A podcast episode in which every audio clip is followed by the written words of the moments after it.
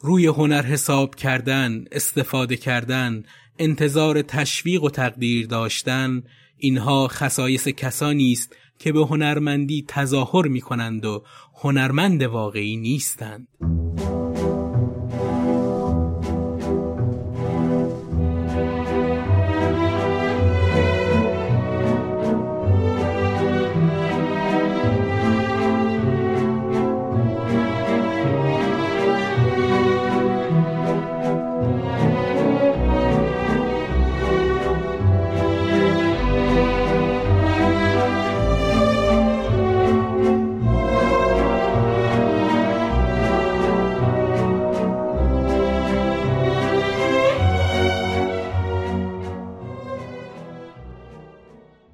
تو این شماره پادکست دچار نگاهی می‌کنیم به زندگی ابوالحسن صبا. دچار به سراغ شخصیت‌هایی میره که دچار یه وضعیت غیرعادی شدن. این وضعیت میتونه تراژیک، متحورانه و دلیرانه یا حتی عاشقانه باشه. بهش میگفتن به تنهایی یه ارکستر کامله. بلد نیست با کسی بد و نامهربون باشه. استاد بنان در موردش میگه صبا، درویشخان و میرزا عبدالله زیر هستیشون آتیش گذاشتن برای جنگ با اهریمن، مثل اینها دیگه نمیاد. حسین تهرانی یکی از نوابغ ساز تنبک علاقش به صبا رو اینجوری بیان میکنه: من جعبه‌کش استاد هستم و صبا مولای منه، که منظور از جعبه‌کش اینه که سازش رو براش جابجا و به نشانی حرمت استادی پشتش حرکت میکنه. شیفته این بود که پشت قوطی سیگار و کبریت نوت بنویسه. پایه‌گذار ویولن ایرانی بود و بین ویولن و کمانچه تفاوت‌ها رو خوب درک کرد که ثمرش شد مکتب ویولن صبا. سازی نبود که بلد نباشه. نغمه‌های موسیقی گیلان رو جمع و دسته‌بندی کرد و دیلمان رو به موسیقی ایرانی هدیه داد.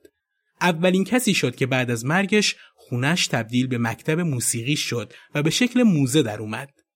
در نقاشی شاگرد کمال‌الملک و در سر شیفته پیکاسو بود. میگن ستار نوازیش به قدری بی‌نظیر بود که هنوز کسی به گرد پاش نرسیده. اما همین استاد بی‌بدیل روزی که شهریار براش ستار میزنه، از پنجه گرم و غم ساز شهریار حق حق میزنه زیر گریه. از علاقمندان داستان‌های صادق هدایت و موسیقی بتهوون بود. بعد از مرگش شاعری و موسیقیدانی نبود که ازش یاد نکنه. کسی که بیشتر از همه از نبودنش دچار پریشانی میشد، کسی نبود غیر شهریار. بهش لقب نیمای موسیقی ایران رو دادن. ساز اولش ویولن بود، اما اساتید فن میگن ستار زدنش از ویولنش هم بهتر بود، به طوری که هنوز کسی به نرمی و سبکی پنجه‌هاش نرسیده. صبا یه دچار تمام عیار موسیقیایی بود. من محمد ناظمی به همراه دوستان خوبم بابک جلیلوند نویسنده متن و مهدی جعفرزاده تهیه کننده این پادکست رو برای دچاری‌ها تهیه کردیم و تو این قسمت سماوا هم همراهمون شده تا از ساخت این پادکست حمایت کنه. سماوا کارش تولید با کیفیت کتاب‌های صوتیه که تا الان نزدیک به چهارصد عنوان کتاب رو شنیدنیش کردن. هنرمندای عزیزی مثل آقای مسعود فروتن و خانم‌ها زیبا بروفه و لیلا برخورداری به همراه سایر هنرمندان خوش صدای کشورمون گویندگان این کتاب‌های صوتی هستند. لینک سایت سماوا رو تو توضیحات این قسمت میذارم تا دسترسی راحت‌تری بهش داشته باشید. این مورد رو هم اضافه کنم که پادکست دچار از طریق تهران پادکست هم قابل شنیدنه. لینک کانال دچار در سایت تهران پادکست رو هم در توضیحات این قسمت قرار دادم که میتونید با کلیک روی اون علاوه بر دچار کلی پادکست خوب دیگه که در این سایت وجود داره رو هم بشنوید. و اما قسمت نوزده هم و استاد ابوالحسن صبا.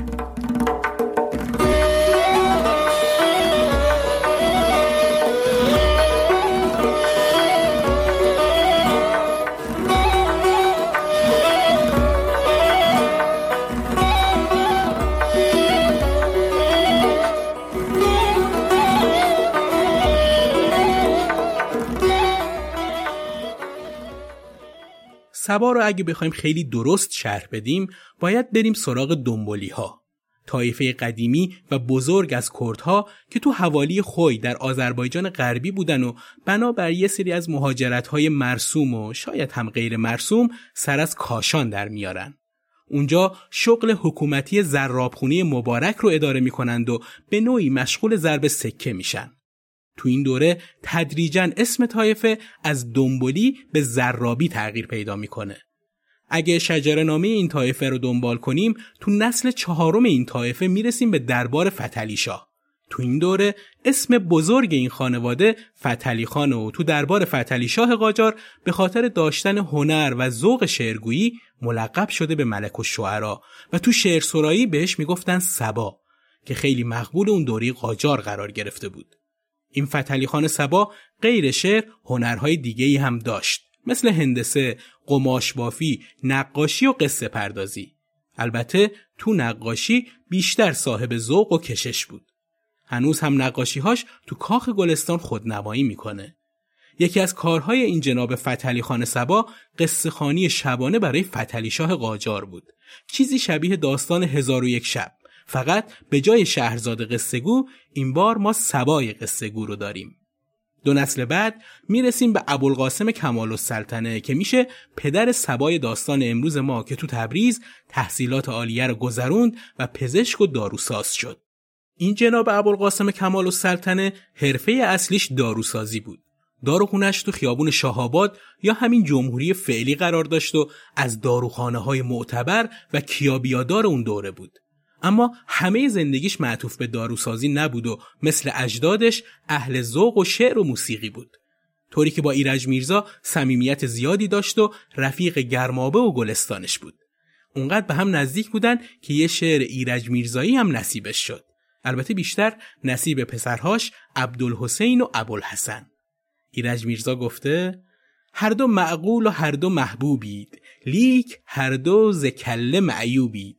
تو علیلی برادرت کچل است، سگ زرد و شغال هم مثل است.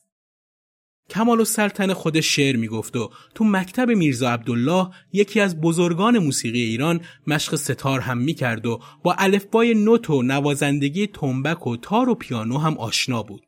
ابوالحسن صبا درباره پدرش گفته: پدر من علاقه مفرطی به موسیقی داشت، یعنی خودش هم آشنا به سازهای ایرانی بود. خونه کمال السلطنه تو کوچه ظهیرالاسلام نزدیک محل فعلی موزه صبا قرار داره که همه بچه‌هاش من جمله ابوالحسن صبا تو این خونه به دنیا اومدن. صبا دقیقاً سه ساعت به غروب مونده در روز یکشنبه ششم مهر هزار و سیصد و بیست و یک هجری قمری، یعنی چهارم فروردین هزار و دویست و هشتاد و دو شمسی به دنیا اومد.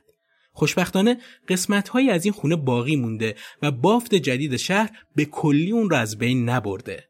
خونه‌ای که زمانی بزرگتر از زمان حالش بوده و تو نوسازی و پاساژ کردن و تجاری شدن منطقه قسمت‌هایی از خونه از بین رفته.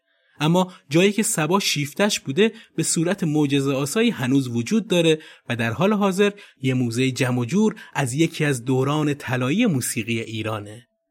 هنر و استعداد صبا تو شش سالگیش کشف میشه.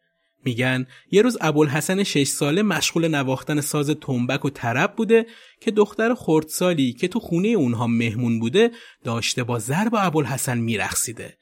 وقتی مادرش یواشکی وارد اتاق میشه و صحنه رو میبینه به پسر آفرین و ماجرا رو به پدر ابوالحسن میگه. این شروعی میشه برای دور همیهای پدر که پسر رو به مجلس ببره و کنار ساز و آوازهای شبانه ضربی بگیره و اعتماد به نفسی برای آینده موسیقیایی این پسر به وجودش بیاره.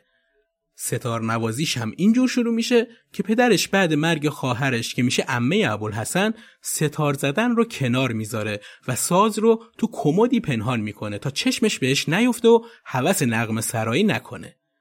زمان گذشته نوازندگان ساز بعد مرگ نزدیکانشون یا ساز زدن رو برای خودشون حرام میکردن یا حداقل به مدت چهل روز دست به ساز نمیزدن. یه حالت سومی هم وجود داشته که میذاشتن خوابی و رویایی بیاد و اونها رو دوباره به ساز وصل کنه.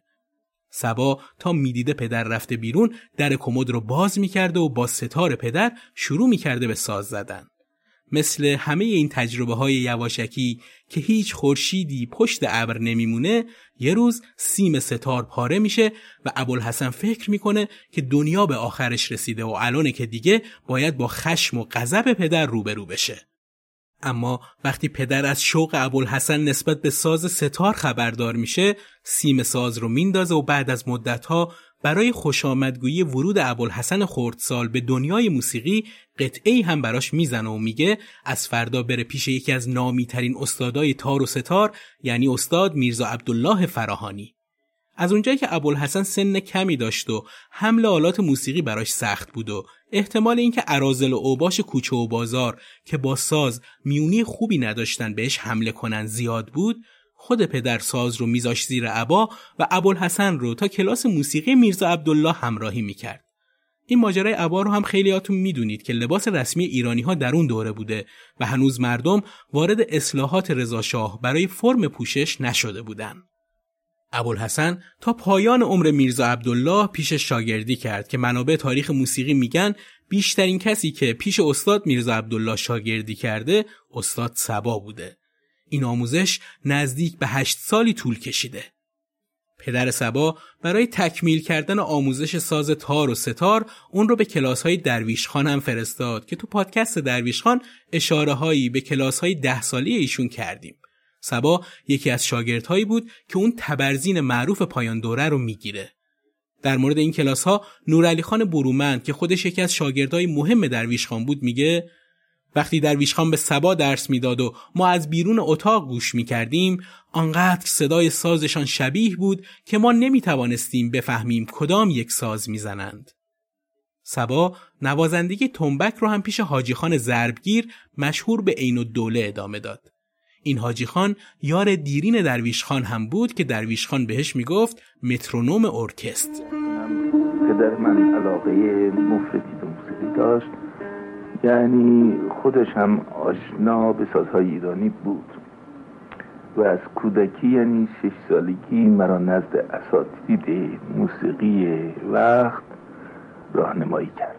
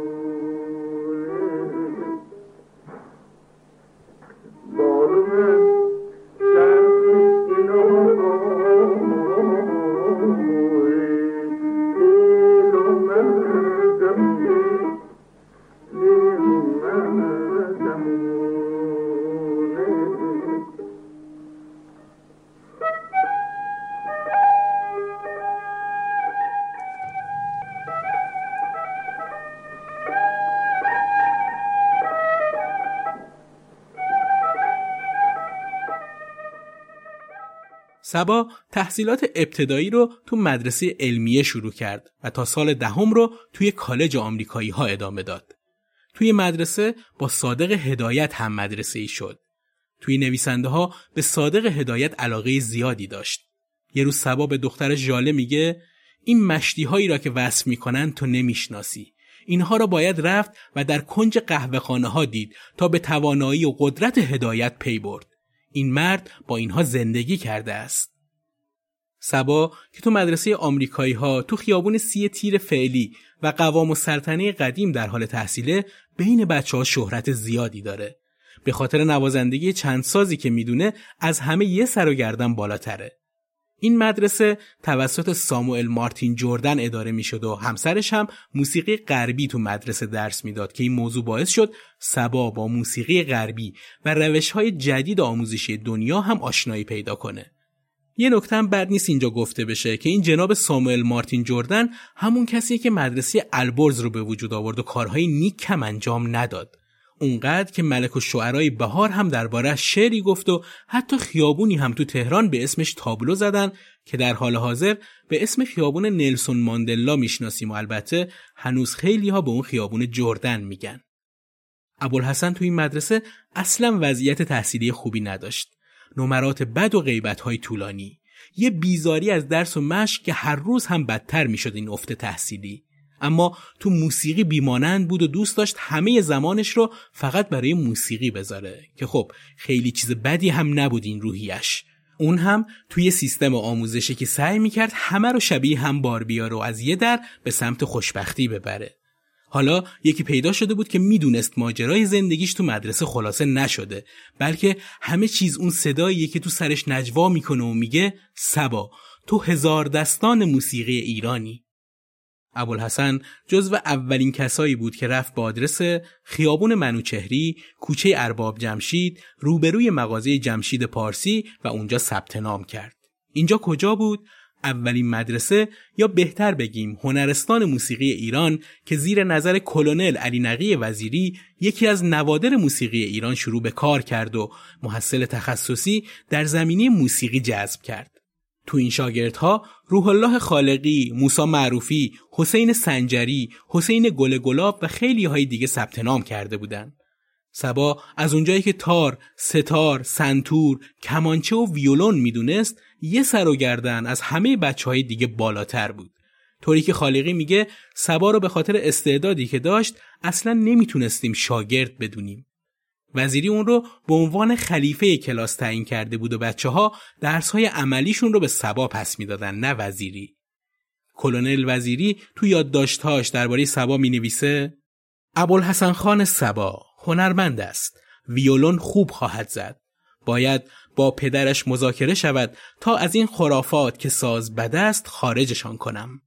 البته پدر صبا خرافات این که ساز بد رو نداشت، چون از خانواده اشرافی بودن دوست داشت پسرش با همه هنرها آشنا بشه، اما موسیقی و نوازندگی شاکله اصلی زندگیش نباشه و مثل مابقی افراد معمولی جامعه یک کار اداری و پشت میزی انجام بده. صبا خیلی تو مدرسه آمریکایی ها دووم نیاورد و به اصرار پدر قرار شد توی دستگاه دولتی شغلی برای خودش انتخاب کنه. برای کار غورخانه که محل ساخت و نگهداری اسلحه بود رو انتخاب کرد. تو اون زمان یک کارمند میانگین ماهی شانزده تا بیست تومن حقوق میگرفت، اما صبا با ماهی بیست و پنج تومن که حقوق خیلی خوب و بالایی بود استخدام شد. تو همین اسناست که یکی از معلم‌های هنرستان به وزیری نامه می‌نویسه که اگر روح ابوالحسن نجیب را قدری تربیت نموده موفق شویم که اندکی سستی اراده او را تغییر دهیم و آفت قورخانه را از جانش دور کنیم، همدم با قدرتی برای ما خواهد بود. صبا بیشتر از هفت ماه نتونست قورخانه رو تحمل کنه و دوباره راهی هنرستان موسیقی شد و باز هم خلیفه کلاس و سولیست ارکستر مدرسه شد. شیفتگیش به کلونل وزیری روز به روز بیشتر میشد، طوری که این احترام براش از واجبات بود. میگن وقتی داشته بچه ها رو تمرین میداده و سیگاری هم پشت لب گذاشته بوده، کلونل وزیری وارد اتاق میشه. صبا نه میذاره و نه بر میداره، سیگار رو تو دهنش خاموش میکنه که حمل بر بی احترامی به وزیری و کلاسش نشه. البته این مریدی و مرادی پایانی داشت. خود وزیری از علت و قهر صبا اظهار بی اطلاعی میکنه و خیلی ها دشمنی های پشت پرده رو باعث اختلاف نظر و جدایی این دو نفر میدونن. از نظر خالقی وزیری آخرین استاد صبا بوده، اما چیزی که در آموزش و یادگیری صبا هست اینه که در کمال استادی و تبحر جزو کسانی بود که وقتی فهمید یه ویولن نواز غربی به اسم سرژ قدسیوف به خاطر جنگ جهانی و ویرانی‌های اروپا در تهرانه و داره برای امرار معاش ویولن درس میده، خودش رو به کلاس‌های این استاد میرسونه تا تکنیک‌های این ساز رو بهتر یاد بگیره.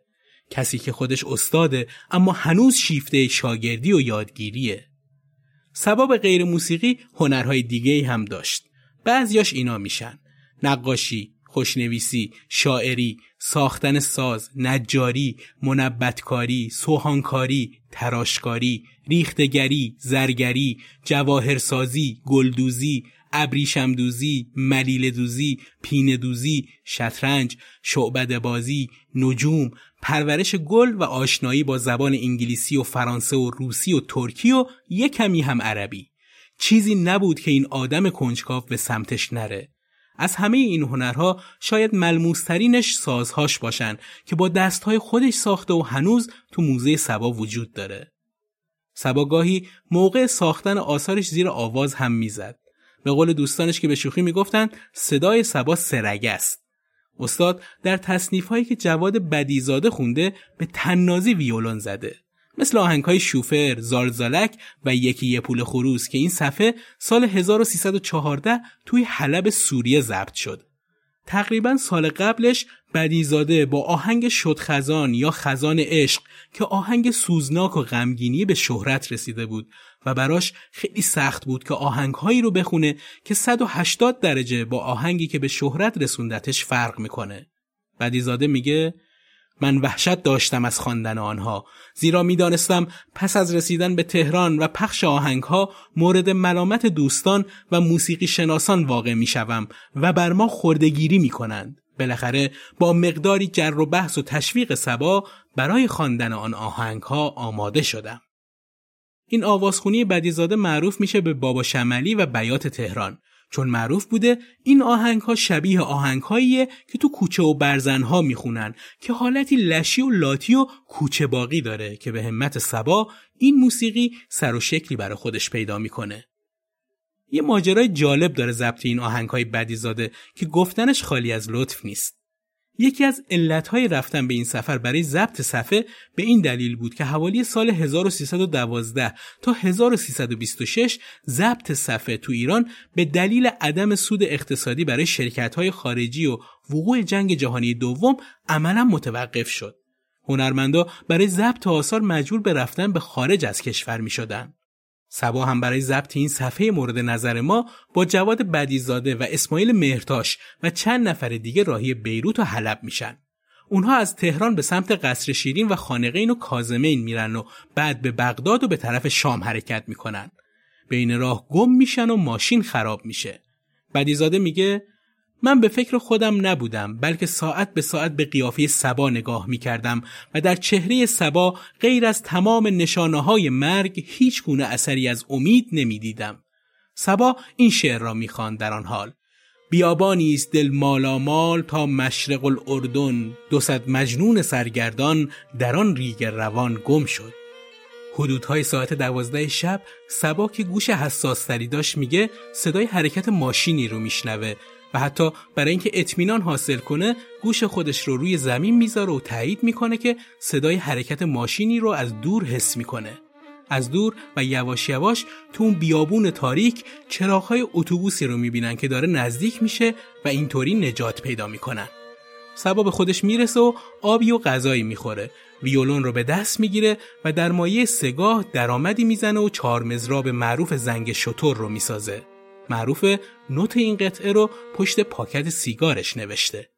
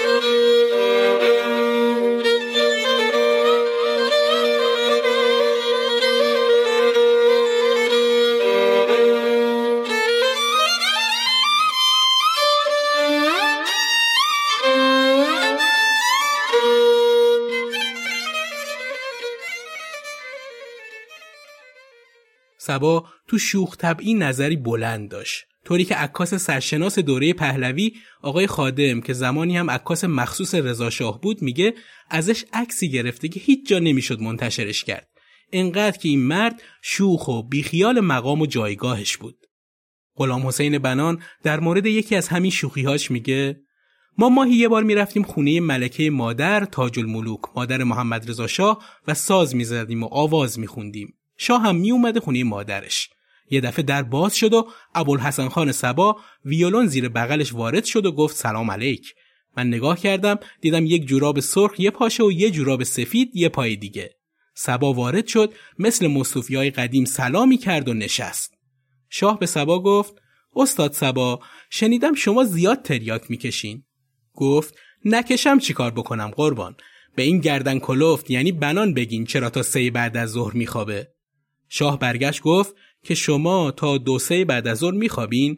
با خودم گفتم حالا چی کار کنم، جلوی شاه که نمیتونم بگم استاد شوخی میکنه، مگه میشه جلوی شاه شوخی کرد؟ اینطور هم نمیتونم بگم که بی خود میگه چون صبا استاد منه، مگه شوخیه؟ پس به شاه گفتم نه قربان، من مدرسه نظام رفتم، سربازم. من بعد از اینکه صبح پا شدم و تمرین کردم رو تخت دراز میکشم و حافظ و سعدی میخونم و شعر مرور میکنم، به این جهت استاد اینطور میگن.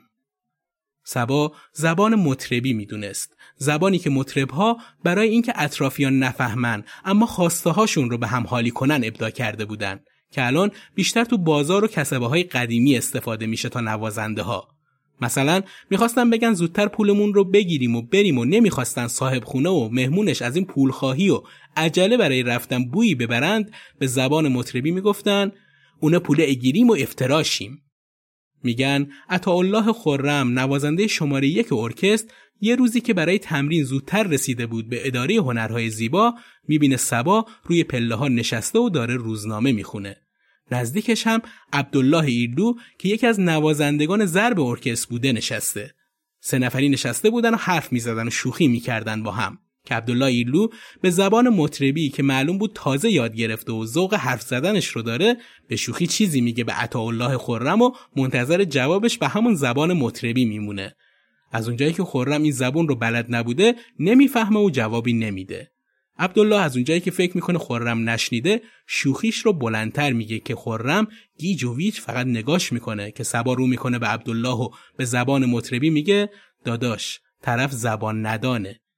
عبدالله که اصلا تصور نمیکرد استاد صبا این زبون رو بلد باشه تا بناگوش سرخ میشه و در حالی که میخندید پا به فرار میذاره. عطاالله خرم هیچ وقت نفهمید اون شوخی مطربی چی بود که باعث فرار عبدالله و تهخنده صبا شد. اما چیزی که مثل روز براش روشن بود این بود که چیزی نیست مربوط به موسیقی باشه و صبا ازش سر در نیاره.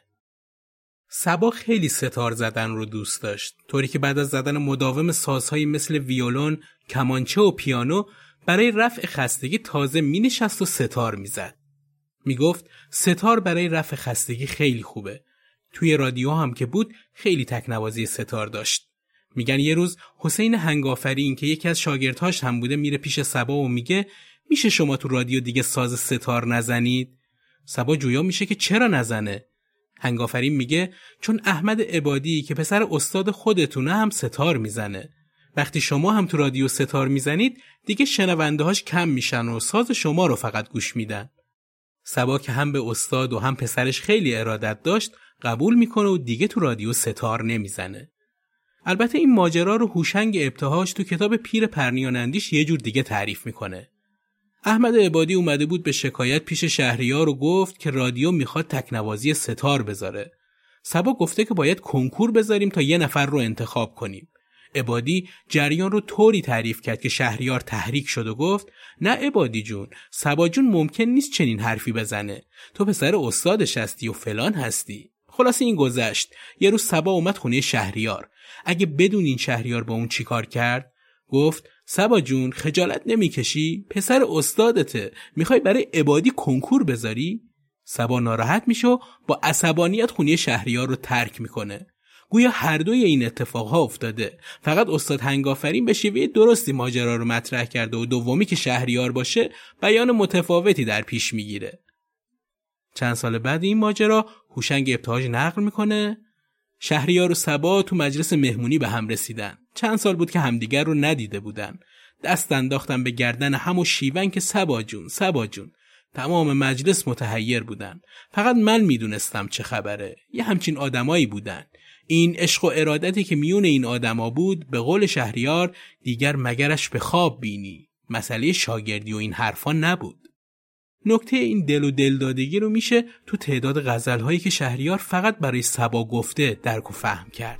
ای صبا با تو چه گفتند که خاموش شد،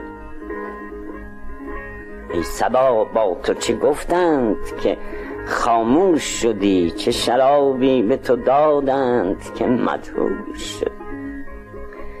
تو که آتش کده عشق و محبت بودی، چه بلا رفت که خاکستر خاموش شدی. به چه دستی زدی آن ساز شبانگاهی را که خود از رقت آن بی خود و بیهوش شدی. تو به صد نغمه زبان بودی و دلها همه گوش، چه شنفتی که زبان بستی و خود گوش شدی.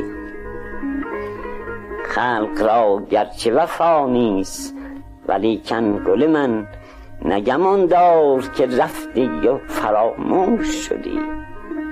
تا ابد خاطر ما خونه و رنگین از توست، تو هم آمیخته با خون سیاهوش شدی. ناز میکرد به پیراهن نازک تن تو، نازنینا چه خبر شد که کفن پوش شدی.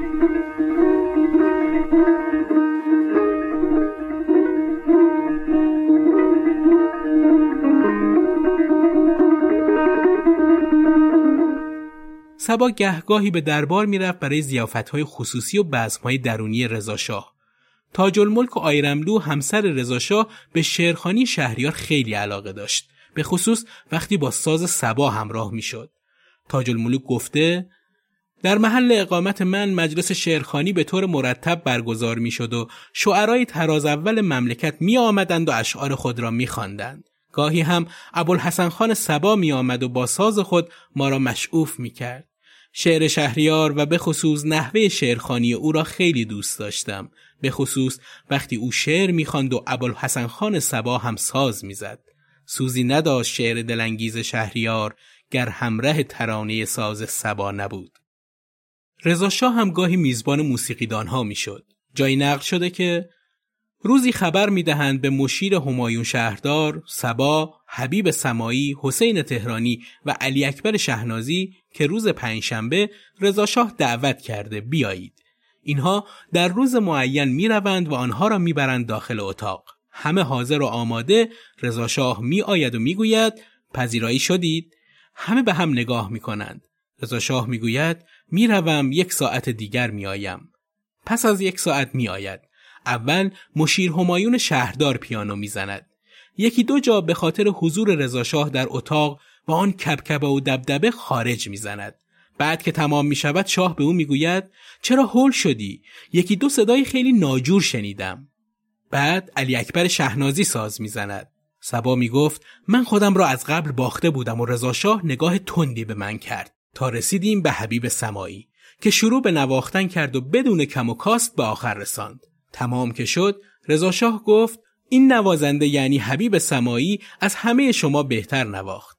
صبا تعریف می کرد: این آدم بی سواد گوشش حساس بود و ایراد می توانست بگیرد و ایرادش هم درست بود. استاد صبا قطعات و گوشه هایی که در موسیقی اصیل ایرانی می نوشت برای خودش همیشه داستانی و ماجرایی داشت. مثلا برای آواز افشاری این ماجرا براش پیش اومد.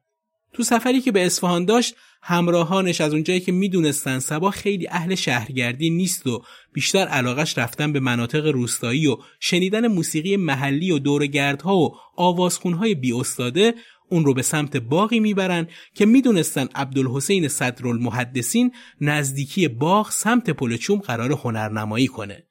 به پل که رسیدن ماشین رو خاموش کردن و چند دقیقه پیاده به سمت اون باغ رفتن.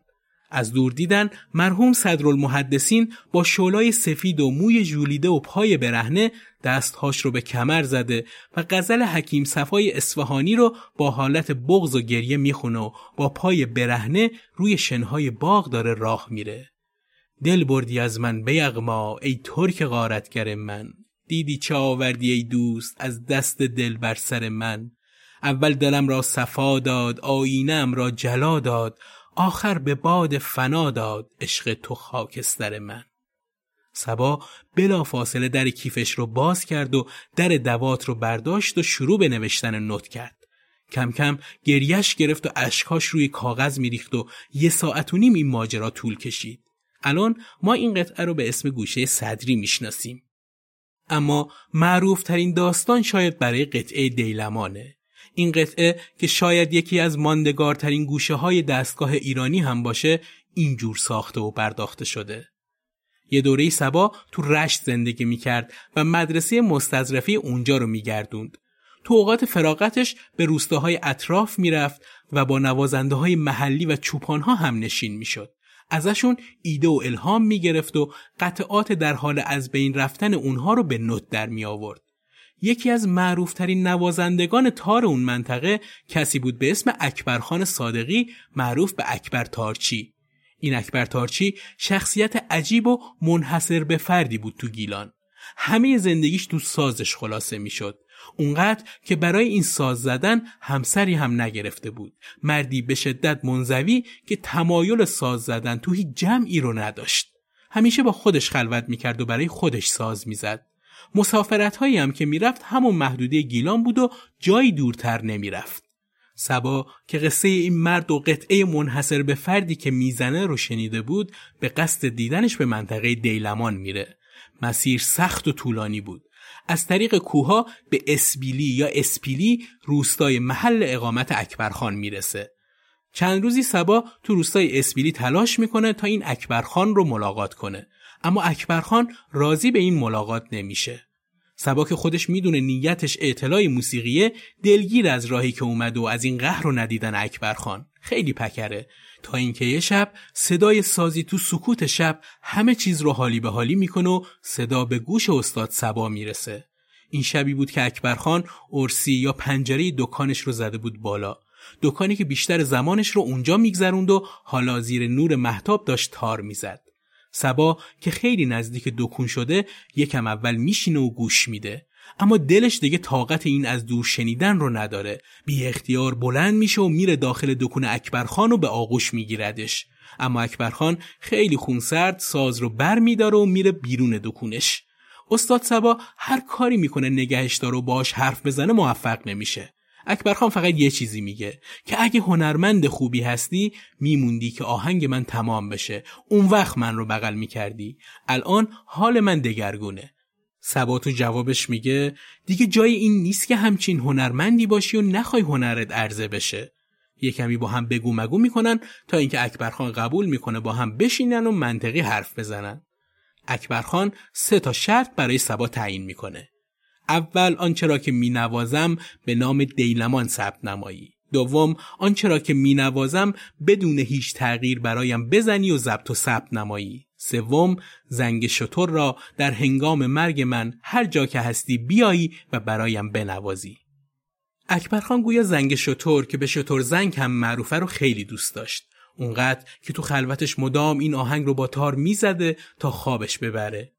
صبا هر سه تا شرط رو قبول میکنه و خیلی از این قول نمیگذره که حال اکبرخان بد میشه و به بستر مرگ میفته و مشتاقانه منتظره که استاد صبا بیاد تا به قول آخرش وفا کنه. اون موقع صبا تو استان گیلان نبود. بهش ماجرا رو خبر میدن. اون هم سریع خودش رو به محل زندگی اکبرخان میرسونه و شروع به نواختن زنگ شتر میکنه. اشک از چشمان اکبرخان جاری میشه و صبا هم از این فضا منقلب میشه و با جون دل اونقدر به ساز زدن ادامه میده تا اکبرخان به خواب ابدی فرو میره و شمع وجودش برای همیشه خاموش میشه.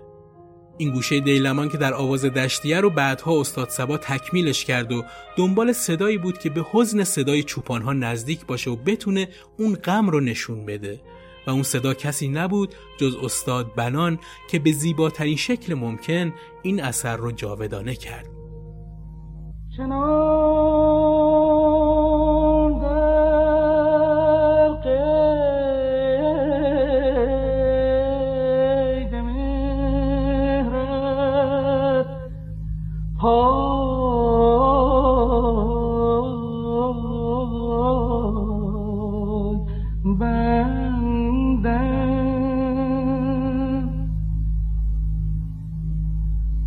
گویی آهوی سردر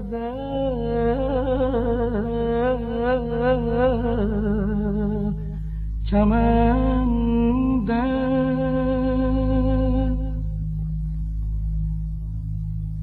گهی بر درد بی درمان بگریم، گهی بر حال بی سامان بخندم، نه مجنونم که دل بردارم از دوست،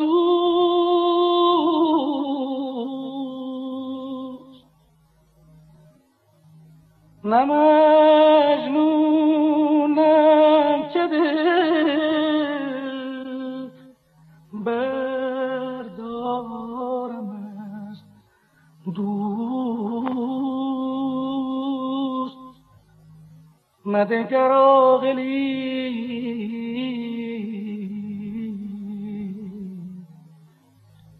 بیهوده پندم، مده گر آغلی بیهوده پندم. صبا آهنگ معروف به زندان که بارها از رسانه‌های مختلف به مناسبت‌های مختلف پخش شده رو وقتی ساخت که دید زندانیان بختیاری رو برای حبس به ورامین میبرن. این حرکت زنجیروار و دربند که به همراه زمزمه‌هایی بود، صبا رو به دنبالشون کشوند و ملودی به زندان رو از روی زمزمه‌های اونها الهام گرفت که یه جور شعر بختیاری بود. صبا روی گوشه‌ها و دستگاه کم قطعه و موسیقی نساخت. از زرد ملیجه گرفته تا کاروان و گوشه سامانی که هر کدوم جدا جدا قصه هایی دارن که خوشبختانه صبا به قدری تو نوشتن و ندانی مهارت داشت که همه رو ثبت و ضبط کرد و برای نسل بعد خودش به جا گذاشت. صبا توی بیست و نه سالگی با منتخب الملک اسفندیار کوه نور چهارده ساله ازدواج کرد. منتخب الملک دختر میرزا احمد خان امیر منتخب و دختر عموی نیما یوشیج بود. مادر این دختر کوکب مروان شوهرش وقتی منتخب الملوک نه ساله بوده را از دست میده. گویا یه شب وقتی پدر منتخب تو خواب بوده، شخص ناشناسی بهش شلیک میکنه و اون رو به قتل میرسونه. مادر منتخب بعدتر با نصرالله خان نوری مشهور به صدر نوری ازدواج میکنه. این آقای صدر نوری پسر حاج حسین قلی خان صدرالسلطنه معروف به حاجی واشنگتن بوده که میشده نوه میرزا آقاخان نوری صدر اعظم ناصرالدین شاه. نصرالله خان از رفقای صبا تو دوران تحصیل تو مدرسه آمریکایی ها بود. یه روز صبا میره خونه همین دوستش. نصرالله به صبا میگه این دختر خانوم پنج سال یه پیش استاد علی اکبر شهنازی تار مشق میکنه و خیلی خوب هم ساز میزنه، اما سازش دلنشین نیست. علتش چی میتونه باشه؟ صبا درخواست میکنه دختر براش تار بزنه تا بتونه نوع نوازندگی و ایرادش رو تشخیص بده. منتخب الملوک با چادر گلدار صورتی وارد اتاق میشه و خیلی مختصر تار میزنه. صبا میگه حیف که دستش ضربی نیست و از ضرب چیزی سرش نمیشه، ولی دست روونی داره. اگه بخوای هفته دو یا سه بار میام خونه شما و به این خانم تعلیم میدم، به شرطی که قول بدید درس‌های قبلیش رو دوره نکنه، یعنی فقط به درس‌هایی که من میدم اکتفا کنه. تو همین زمان مادر صبا اصرار داشت که اون با دخترمش زهرا مختار معصومی دختر مختارالدوله ازدواج کنه. صبا دلش به این ازدواج اصلا راضی نبود و به مادرش میگه اصلا قصد ازدواج نداره و میخواد تا آخر عمر مجرد بمونه. از اون طرف تو تعلیم موسیقی به منتخب هم رسیده بود با آواز افشاری و دستگاه شور و هر روز این شعله عشق و عاشقی تو دل صبا گر میگرفت.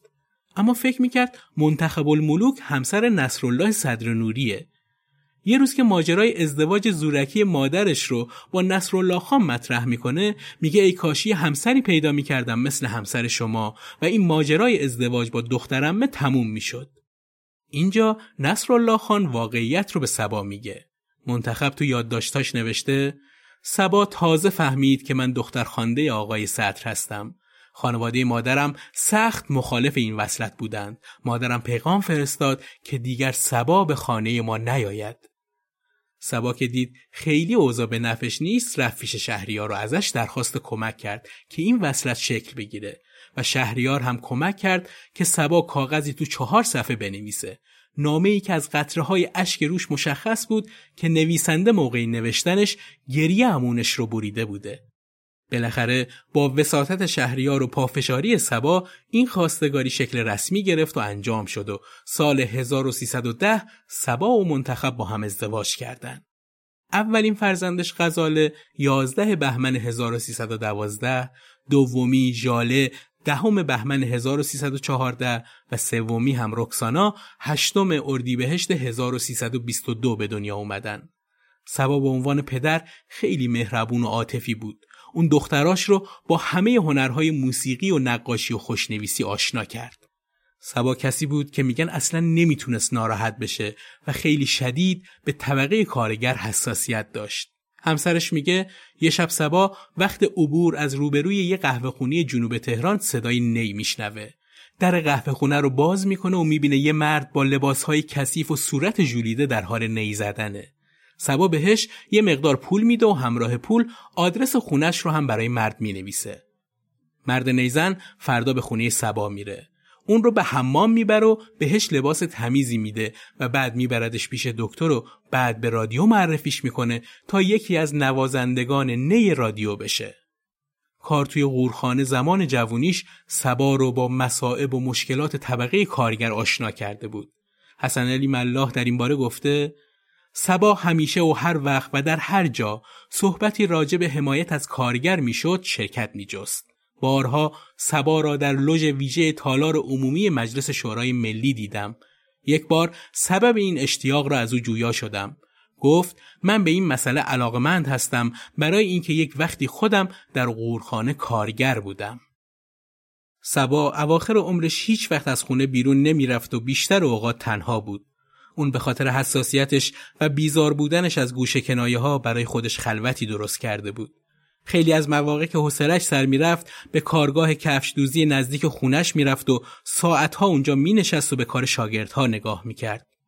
همنشینی با کارگرها رو به همکلامی با همکاراش ترجیح میداد. صبا میگفت روی هنر حساب کردن، استفاده کردن، انتظار تشویق و تقدیر داشتن، اینها خصایص کسانی است که به هنرمندی تظاهر میکنند و هنرمند واقعی نیستند. صبا آرزو داشت تا قبل مرگش موسیقی ایرانی رو متحول کنه و برای این کار هشت شرط داشت: نواختن اکثر سازها، آشنایی با نجاری، دانستن ادبیات فارسی و تاریخ موسیقی، ریتم شناسی، نوت نگاری، صوت شناسی، هارمونی و علم موسیقی. که اگه امرار معاش و کلاس‌های پشت سر هم و حقوق خوب گرفتن بهش اجازه میداد، شاید واقعا به این آرزوش میرسید. بار پنج نفره خانواده صبا روی شونه‌هاش سنگینی می‌کرد. اون یه استاد کمالگرا و آرمانخواه بود. شش روز آخر زندگی صبا رو اینطور روایت کردن: یک شنبه بیست و چهارم آذر با سینه درد، سرفه شدید و تأخیر در کلاس ویولن هنرستان موسیقی آزاد موسیقی حاضر شد.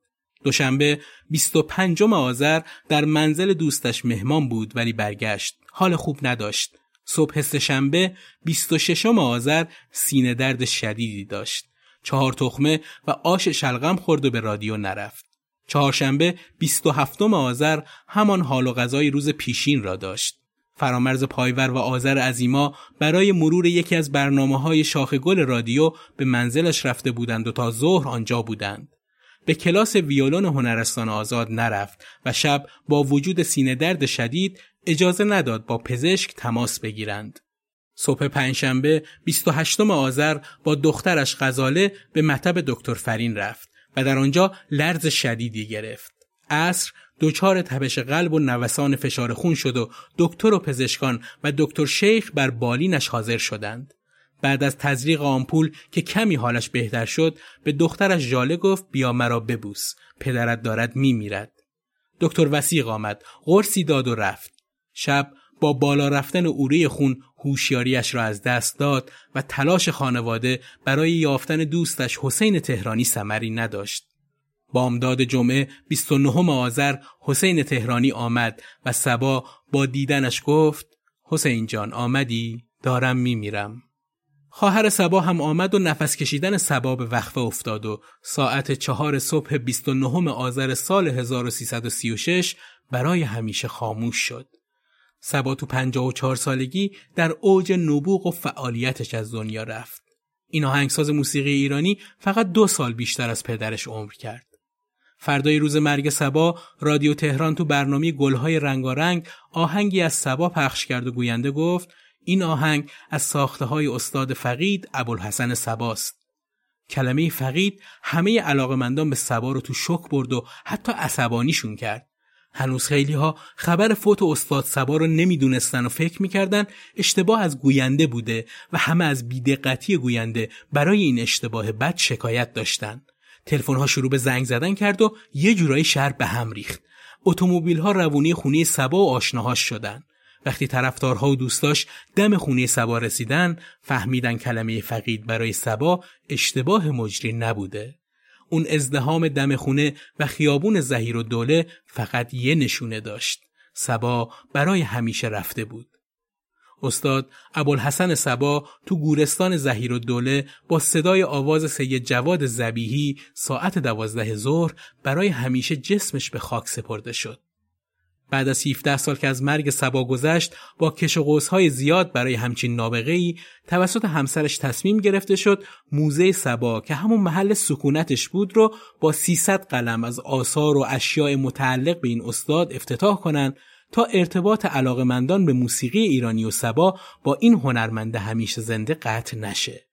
سال هزار و سیصد و پنجاه و پنج هم کلاس‌های آموزشی به عنوان مکتب صبا توی موزه دایر شد که بزرگایی مثل عبدالله دوامی آواز، علی اکبر شهنازی تار، احمد عبادی ستار، علی اصغر بهاری کمانچه، فرامرز پایور سنتور، علی تجویدی ویولن و اساتید به نام دیگه هنرآموزان این مکتب بودند. بعد در گذشت صبا، شاگرداش به یادش تصنیف‌هایی رو ساختن.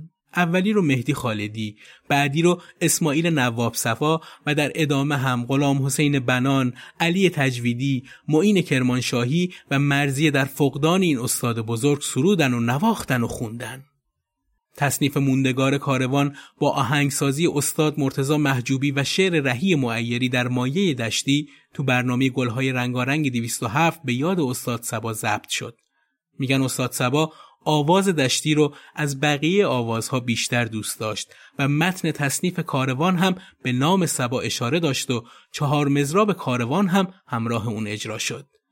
با اینکه این برنامه و این آهنگ به یاد برادر فقید مرتضی محجوبی هم بوده که در جوانی از دنیا رفته بود، اما رهی معیری نظری هم به استاد صبا میکنه. جایی از این تصنیف ماندگار موسیقی ایرانی رهی معیری گفته: از صبا حکایتی ز روزگار من بشنو و بازا، تنها ماندم تنها رفتی. به کجایی غم و سار من، فغان سار من بشنو و بازا، بازا از صبا حکایتی ز روزگار من بشنو نو باموزا، باموزا سوی رهی چون روشنی از دیده ما رفتی، با قافله باد صبا رفتی، تنها